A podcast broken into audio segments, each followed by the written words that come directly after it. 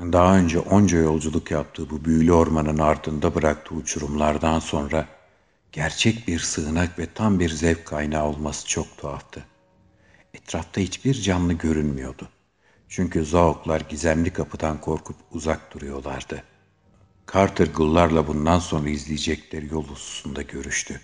Kuleden geçerek geri dönmeye cesaret edemezlerdi ve ateş mağarasındaki rahip Nas'la rahip Kamanta'ğı geçmek zorunda olduklarını öğrendiklerinde uyanıklık dünyası da pek çekici gelmedi Gull'lara. Bu yüzden en sonunda Sarkamont'a aşmaya ve oraya nasıl ulaşılacağı konusunda hiçbir şey bilmiyor olsalar da uçuruma açılan kapısından geçmeye karar verdiler. Carter, buranın Lenk yaylasının altındaki vadide olduğunu anımsadı. Yine aynı şekilde Lenk'te ticaret yapmakla tanınan şaşı gözlü yaşlı bir tüccarı Daylatland'de görmüş olduğunu da anımsadı. Bu yüzden Gullara Nir tarlalarını ve Sky'ı aşıp nehir ağzına kadar izleyerek Daylatland'e ulaşmalarını salık verdi. Bunu derhal uygulamaya karar verdiler ve yola çıkmakta hiç vakit kaybetmediler. Çünkü koyulaşmaya başlayan alacakaranlık yolculuğa uygun uzun bir geceyi vaat ediyordu. Carter bu tiksint canavarların pençelerini sıkarak onlara teşekkür etti ve bir zamanlar Pikman olan canavara minnet duygularını gönderdi. Ama gullar gittiğinde hoşnutlukla iç çekmeden edemedi. Çünkü ne de olsa bir gul her zaman bir guldur ve insan için en iyisi bile hoş bir yoldaş değildir. Bundan sonra Carter bir su birikintisi buldu ve alt dünyanın çamurundan yıkanıp arındı. Sonra da kadar büyük bir dikkatle yanında taşımış olduğu giysilerini sırtına geçirdi. Dev ağaçların bu korkutucu ormanında şimdi geceydi. Ama mantarların yaydığı ışıma yüzünden gündüzmüş gibi yol alınabilirdi. Bu yüzden Carter, Tenarya dağların ötesindeki o Nagria'da yer alan Seleps'e giden o çok iyi bildiği yola koyuldu. Yürürken Oryap'tan çok uzaklarda Nererenk üzerinde bir diş budak ağacına ve çok uzun zaman önce bağlamış olduğu zebra aklına düştü. Ve lav toplayıcılardan birinin onu besleyip beslemediğini ve serbest bırakıp bırakmadığını merak etti. Ayrıca bir daha Barna'ya dönüp yat kıyılarındaki harabelerde geceleyin öldürülen zebranın karşılığını ödeyip ödeyemeyeceğini ve yaşlı ancının kendisini tanıyıp tanıyamayacağını da merak etti. Yeniden geldiği yukarı düş aleminin havasında aklına üşüşen düşünceler bunlardı. Ama o sırada içi oyuk kocaman bir ağaçtan gelen sesi duyunca yürümesine ara verdi. Şu anda zoklarla konuşmayı canı istemediğinden büyük taş çemberden uzak durmuştu. Ama bu kocaman ağaçtan gelen benzersiz titreşimli seslerden bir yerlerde önemli bir toplantının yapılmakta olduğu anlaşılıyordu. Yaklaşınca gergin ve hararetli bir tartışmanın süre gitmekte olduğunu fark etti ve çok geçmeden büyük bir ilgiyle incelediği sorunun ne olduğunu kavradı. Zoğukların yüce meclisi kedilere karşı yürütülen bir savaşı görüşmekteydi. Bu savaşın nedeni Carter'ın peş sıra gizlice yola koyulan ve uygunsuz niyetleri yüzünden kedilerin haklı olarak cezalandırdığı grubun toptan telef olmuş olmasıydı. Mesele uzun süre içlerine dert olmuştu ve şimdi ya da en fazla bir ay içinde liderlerinin komutası altında zook grupları tek tek kedilere veya kedi gruplarına habersizce sürpriz baskınlar vererek Ultar'ın binlerce kedisine talim yapma ve seferberlik fırsatı vermeden bütün kedi kabilesine öldürücü bir darbe indirmeye hazırlanıyorlardı. Zookların planı böyleydi ve Carter büyük yolculuğuna çıkmak üzere ormanı terk etmeden önce bu planı bozmak zorunda olduğunu anladı. Bu yüzden çok sessizce ormanın kıyısına kadar gelen Carter, yıldızların aydınlattığı tarlalara doğru kedi aykırışlarıyla bağırdı. Ve yakın kulübelerden birindeki iri bir yaşlı dişi kedi sorumluluğu üstlenerek mesajı inişli yokuşlu otlaklar boyunca siyah, gri, kaplan çizgili, beyaz, sarı, iri ve ufak savaşçılara iletti. Mesaj, Nir boyunca Sky Nehri'nin ötesinde ve hatta Ultar'da yankılandı ve Ultar'ın çok sayıda kedisi toplanıp hep beraber yürüyüşe geçti. Allah'tan dolunay yoktu da bütün kediler dünyadaydı. Ocaklardan ve evlerin çatılarından çevik ve sessiz sıçrayışlarıyla atılıp büyük bir kıl tüy denizi halinde ovayı aşarak ormanın kıyısına geldiler. Carter onları orada karşıladı. Uçurumda gördüğü ve yan yana yürüdüğü şeylerden sonra kedilerin biçimli ve sağlıklı görüntüsü gözünü okşadı.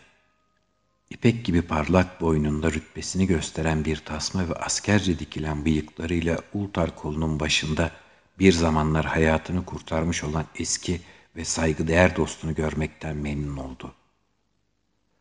Bundan da daha iyisi o çok eskilerde kalmış sabah vakti Ultar'daki handa bir tabak kaymak verdiği o küçük kara kedi yavrusunun Asteğmen rütbesiyle orduya katılmış olan uyanık genç kedi olduğunu görmekti.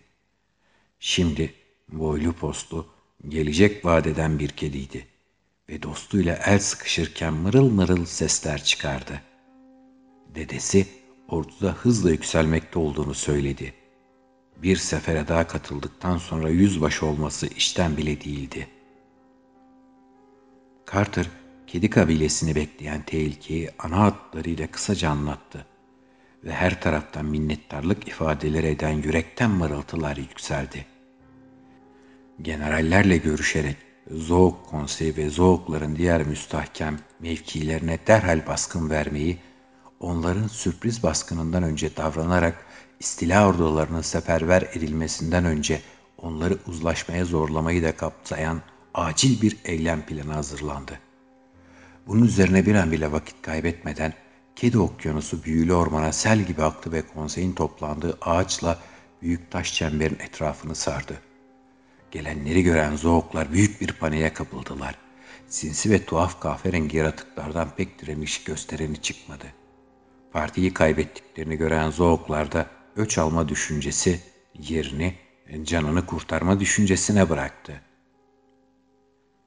Esir edilen zooklar ortada olmak üzere kedilerin yarısı bir halka oluşturacak şekilde oturmuş, diğer kedilerin ormanın başka yerlerinden toparlayıp getirdiği yeni esirlerin geçmesi için halkada dar bir geçit bırakmışlardı. Sonunda Carter'ın tercüman olarak katıldığı görüşmelere başlandı ve Zookların kedilere tazminat olarak ormanın daha az hayali tarafından çok sayıda orman tavuğu, bıldırcın ve sülün vermeleri kaydıyla serbest bir kabile olarak kalmasına karar verildi. Ultar'daki Ket Tapınağı'nda alıkonulmak üzere soylu ailelerden 12 genç Zook rehin olarak alındı ve galipler Zookların egemenlik sahalarına yakın topraklarda herhangi bir kedinin kaybolmasının Zooklar açısından çok kötü sonuçlar doğuracağını çok net bir şekilde anlattılar. Bu meseleleri kesin bir sonuca bağladıktan sonra kediler halkayı gevşeterek Zookların birer birer evlerine gitmelerine izin verdiler.'' Zooklar geriye dönüp asık bir suratla son bir bakış fırlatarak acelece uzaklaştılar. O zaman yaşlı kedi generali savaş planlarının boşa çıkarılması yüzünden Zookların Carter'a fena halde içerlemiş olduklarını düşünerek ormandan geçip istediği sınırlara ulaşıncaya kadar Carter'a koruma teklif etti. Carter bu teklifi sadece sağladığı güvenlik açısından değil, kedilerin arkadaşlığından hoşlanıyor olması yüzünden de büyük bir minnettarlıkla karşıladı. Böylece Roundup Carter fosforlu gibi ışıyan dev ağaçların ormanında görevini yerine getirmenin verdiği rahatlıkla gevşemiş bu tatlı, şen ve şakrak alayın ortasında başı dik yürürken, yaşlı generalle torununa çıktığı yolculuğu anlatıyor, bu arada diğer kediler garip hareketlerle oynayıp sıçrıyor Rüzgarın bu kadim zeminin mantarları arasına sürüklediği yaprakları kovalıyordu. Yaşlı kedi soğuk çöldeki bilinmeyen Kadat hakkında çok şeyler duymuş olduğunu söyledi. Ama nerede olduğunu bilmiyordu. Olağanüstü kente gelince adını bile duymamıştı. Ama bundan sonra herhangi bir şey öğrenecek olursa memnuniyetle Carter'a iletecekti. Yaşlı kedi araştırmacıya düş alemindeki kediler arasında çok değer verilen bazı parolalar verdi ve Carter'ın gitmekte olduğu Selapis'teki kedilerin yaşlı reisine özellikle selam yolladı. Carter'ın da şöyle böyle bildiği bu yaşlı kedi vakur bir Maltız kedisiydi ve her türlü işte çok yararlı olacağı açıktı. Ormanın kıyısına geldiklerinde şafak söküyordu. Carter dostlarına istemeye istemeye veda etti. Dedesi yasaklamasa küçük bir kedi yavrusu olarak tanıdığı genç Asteğmen Carter'ı izleyecekti.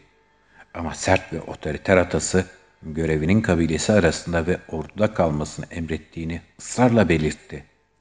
Böylece Carter iki kenarına söğütler sıralanmış nehir boyunca gizemli bir şekilde uzanan altın sarısı tarlaları aşmak üzere yalnız başına yola koyulurken kediler ormana geri döndüler. Gezgin Serenerya Denizi ile orman arasında uzanan bu bağlık bahçelik toprakları çok iyi tanıyordu. Bu yüzden yolu boyunca çağlayarak akan Okarnos nehrini neşeyle izledi. Güneş, korulukların ve çayırların hafif eğimli yamaçları üzerinde yükselerek tepecikleri ve minik dereleri yıldızlar gibi süsleyen binlerce çiçeğin renklerine canlılık verdi. Tüm bu bölgeyi tatlı bir sis kaplamıştı. Gün ışığı diğer bölgelere göre buraya daha az giriyor, yazın kuş cıvıltıları ve arı vızıltıları burada daha az işitiliyordu. Bu yüzden insan büyülü topraklarda yürüdüğünü düşünüyor ve sonradan anımsayacağından fazla sevinç ve şaşkınlık duyuyordu. Öğleye doğru Carter, nehrin kıyısına doğru dik bir meyille inen ve Ilekbat kralının alacakaranlık denizindeki uzak krallığından gençliğinde kıyılarındaki bir kulübede yaşarken kendisiyle şakıyarak konuşan Kurnos tanrısına dua etmek üzere yılda bir defa altın bir tahtı revan içerisinde geldiği letafet tapınağının bulunduğu yeşim taşından kiran taraçalarına vardı. Baştan aşağı yeşim taşındandı bu tapınak ve duvarları, avluları, sivri tepeli yedi kulesi, nehrin gizli kanallardan içine aktığı ve geceleri Tanrı'nın yumuşak bir sesle şarkı söylediği iç türbesiyle dört dönümden fazla yer kaplıyordu. Mehtap çoğu kez bu avlular, taraçalar ve sivri kuleler üzerine ışırken tuhaf bir müzik sesi duyulur ama bu müziğin Tanrı'nın şarkısı mı yoksa rahiplerin makamla okuduğu şarkılar mı olduğunu Ilekvat kralından başka söyleyebilecek kimse yoktur. Çünkü bir tek o tapınağa girmiş ve rahipleri görmüştür. Her şeyin yarı uykuya daldığı şu anda kayalara oyulmuş bu zarif, küçük tapınak sessizliğe gömülmüştü ve Carter yoluna devam ederken sadece nehrin derinden gelen mırıltısıyla kuş cıvıltılarını ve arıların vızıltısını duyuyordu. Bütün o öğleden sonra yolcumuz hoş kokulu çayırlar arasında ve nehrin kıyısındaki huzur dolu, saz damlı evlerin ve yeşim taşı ya da Kristobaril'den oyulmuş dost tanrıların tapınakları bulunan alçak tepelerin duldasında dolaşıp durdu. Bazen Okurnos'un kıyısına gidip berrak nehrin kıpır kıpır ve yanar döner balıklarına ıslık çaldı. Bazen hışırdayan sazlar arasında durup ağaçları suyun kıyısına kadar inen karşı yakadaki karanlık ormana gözlerini dikip uzun uzun baktı. Daha önceki düşlerinde bu ormandan ürkek ürkek çıkıp hantalca yürüyerek su içmeye gelen bu botlar gördüğünü anımsıyordu. Ama şu anda hiçbir ortada yoktu. Arada bir durup etçil bir balığın güneşte parlayan pullarını göstererek suya çektiği balıkçı bir kuşu avlamasını seyrediyordu. Kanatlı avcı tam kendisini gagalayacağı sırada balık kocaman ağzıyla kuşu gagasından yakalıyordu. Akşama doğru Carter yeşillik küçük bir tepeyi tırmandı ve gün batımında alev alev yanan binlerce ince kulesiyle Tran kentinin önünde uzanmakta olduğunu gördü. Bu akıl almaz güzellikteki kentin yukarıya doğru incelen ve üst sırasında çok, çok eski zamanlarda yapıldığı için kimsenin nasıl yapıldığını anımsamadığı yekpare bir taş bulunan kaymak taşı duvarları inanılmaz derecede azametliydi. Bu duvarlar yüz kapısı ve 200 gözetleme kulesiyle azametliydi ama duvarların içinde bulunan tepeleri altın sarısı küme küme beyaz ince kuleler daha da azametliydi. Kenti çevreleyen ovadan bakanlar bu kulelerin bazen pırıl pırıl gökyüzüne ağdığını, bazen tepelerin bulutlar ve sisle sarmalanmış olduğunu, bazen de bulutlar ortalarını sararken zirvelerin bulutların üzerinde parıldadığını görürler. Vettira'nın kapılarının nehre açıldığı yerde hoş kokulu sedir ve kalamender ağacından kalyonların demir atmış olarak hafif hafif salındığı, tuhaf sakallı denizcilerin uzak diyarlara ait hierogliflerin yazılı olduğu fıçılar ve balyalar üzerinde oturduğu büyük mermer rıhtımlar bulunuyordu. Duvarların karaya bakan tarafında küçük beyaz kulübelerin alçak tepeler arasında uyuyakaldığı ve üzerinde birçok taş köprü bulunan dar yolların, dereler ve bahçeler arasında zarafetle kıvrıldığı çiftlik arazileri uzanıyordu. Akşam çökerken Carter bu yeşil topraklardan aşağı inmeye başladı ve alacakaranlığın nehrinden Tıra'nın muhteşem altın kulelerine doğru yayıldığını gördü. Ve tam karanlık bastırırken güney kapısına geldi. Üç inanılmaz öyküyü anlatarak Tıra'nın gizemli, dik sokaklarında dolaşmayı ve süslü kalyonlar için çeşitli malların satıldığı pazarlarında oyalanmayı hak ettiğini kanıtlayıncaya kadar kırmızı giysiler giymiş bir nöbetçi tarafından orada durduruldu. Sonra duvarın kalınlığı nedeniyle bir tünel gibi olan kapıdan geçerek bu inanılmaz kente girdi ve gökyüzüne yükselen kuleler arasında kentin iç kısımlarına doğru giden dar ve kıvrımlı sokaklar boyunca ilerledi. Parmaklıklı ve balkonlu pencerelerden ışıklar sızıyor ve suların mermer fıskiyelerden fışkırdığı iç avlulardan lavta ve kaval sesleri geliyordu. Carter yolu biliyordu. Nehir kıyısındaki karanlık sokaklara doğru sokuldu ve eski bir meyhanede daha önceki sayısız düşten tanıdığı kaptanları ve denizcileri buldu. Orada büyük bir kalyonla Seleps'e gitmek için biletini satın aldı ve büyük bir ocağın önünde eski savaşları ve unutulmuş tanrıları düşünerek uykuya dalan hanın saygıdeğer kedisiyle ciddi ciddi konuştuktan sonra geceyi geçirmek üzere orada kaldı. Sabahleyin Carter, Seleps'e gidecek olan kanyona bindi ve halatlar çözülüp kalyon, Serenirya denizine doğru yelken açarken Pruva'ya geçip oturdu. Kıyı kilometrelerce, Tıra'nın yukarı taraflarındakinden farklı değildi. Ara sıra sağda uzaklardaki tepelerin üzerinde bir tapınak yükseliyor ve kırmızı, dik çatıları, güneşe serilmiş ağlarıyla sahilde uyuklayan bir köy göze çarpıyordu.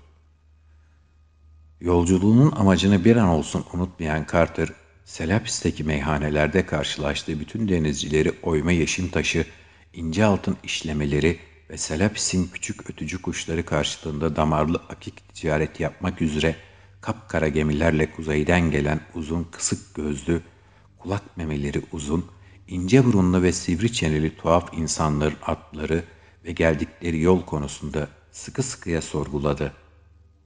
Denizciler bu adamlar hakkında nadiren konuşmaları ve çevrelerinde saygıyla karışık bir korku uyandırmaları dışında pek fazla şey bilmiyorlardı. Çok, çok uzaklardaki ülkelerin adı Inokok'tu. Soğuk ve alacakaranlık bir ülke olduğu için oraya gitmek kimsenin umurunda değildi. Lengin bulunduğu düşünülen tarafın aşılmaz yüksek dağlarla çevrili olması nedeniyle korkunç taş köyleri ve adı ağza alınmaz manastırlarıyla bu kötü yaylanın gerçekten orada olup olmadığını hiç kimse söyleyemese ya da bu konudaki söylentilerin kaynağı geceleyin ay gökyüzünde yükselirken karanlık bir heyula gibi yükselen geçit vermez korkunç dorukların ürkek halkta yarattığı korku olsa da bu ülkenin iğrenç lenge yakın olduğu söyleniyordu. İnsanlar lenge elbette çok farklı okyanuslardan ulaşıyorlardı. Ünokok'un diğer sınırları konusunda bu denizcilerin hiçbir farkı yoktu. Anlamı ve kaynağı belirsiz bir söylenti dışında ne soğuk çölü ne de bilinmeyen Kadat'ı duymuşlardı. Ve Carter'ın aradığı olağanüstü gün batımı kenti hakkındaysa hiçbir şey bilmiyorlardı. Bu yüzden gezgin uzaklardaki şeyler hakkında daha fazla soru sormadı.